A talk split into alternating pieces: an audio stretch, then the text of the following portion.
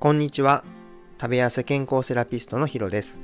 本日は痩せるには〇〇食について話させていただきます。このチャンネルは理学療法士歴20年の医療の知識と、自分自身が何度もダイエットに失敗して1年で12キロ痩せてキープしている経験をもとに、健康的に食べて痩せられる方法を発信しています。質問です。あなたは痩せるためには1日何食がいいと思いますか？ちょっと止めて少し考えてみてください。どうですか？1食2食減らす方がいいとお考えでしょうか？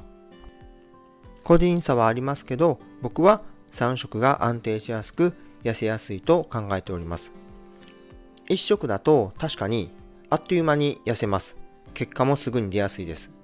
若いうちはそういう無茶なやり方も否定はしませんし、どうしても短期的に痩せなきゃいけないという場面もあるかもしれません。もちろん自分自身もやったことはありますし、それが簡単だし正解なんだとずっと思ってました。ただしリバウンドすることは必須です。ずっと1食で生活できますか？次に2食についてです。2食では特に女性だと低血糖になりやすく、その結果代謝が下がったり食欲が乱れて食べ過ぎてしまうっていう危険性があると思います。それに1食でもそうなんですけど、2食でも栄養素が不足してしまいます。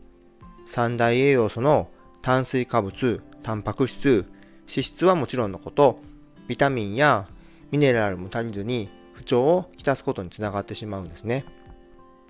最後に1日3食が一番いいという考えなんですけど、1、食事回数の増加による基礎代謝の向上。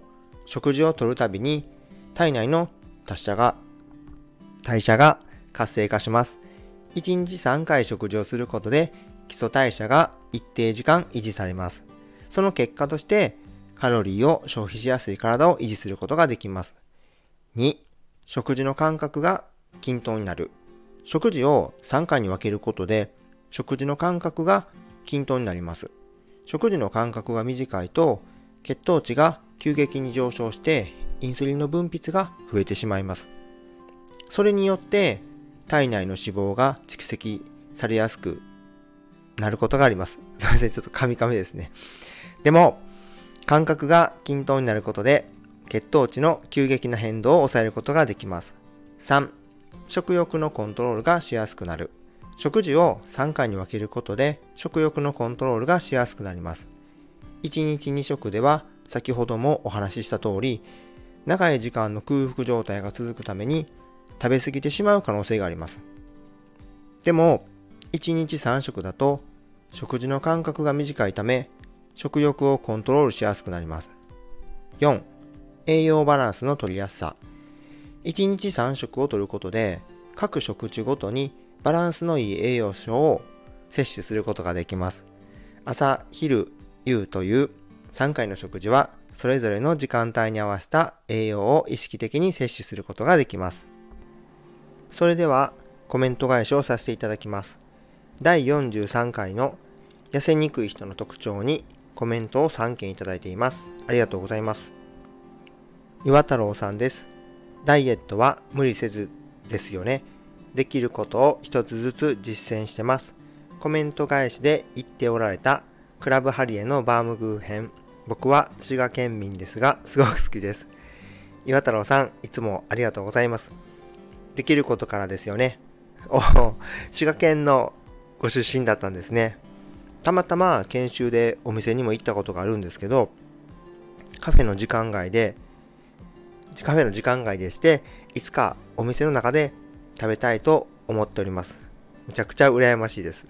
滋賀の方にもお土産としてもかなり重宝されていると伺ったことがあります。ブックカウンセラーのヨッシーさんです。最近は体が欲しているものを食べるようにしてますが、食べ過ぎないように気をつけてます。気を抜くとチョコ。食べ過ぎるので気をつけます。ヨッシーさん、いつもコメントありがとうございます。体が欲しているものは大切ですよね。脳が間違ってサインを出すので、そこは注意したいと思います。チョコが多めなんですね。僕も夜に作業をしていると乱れちゃう時があるので対策していきます。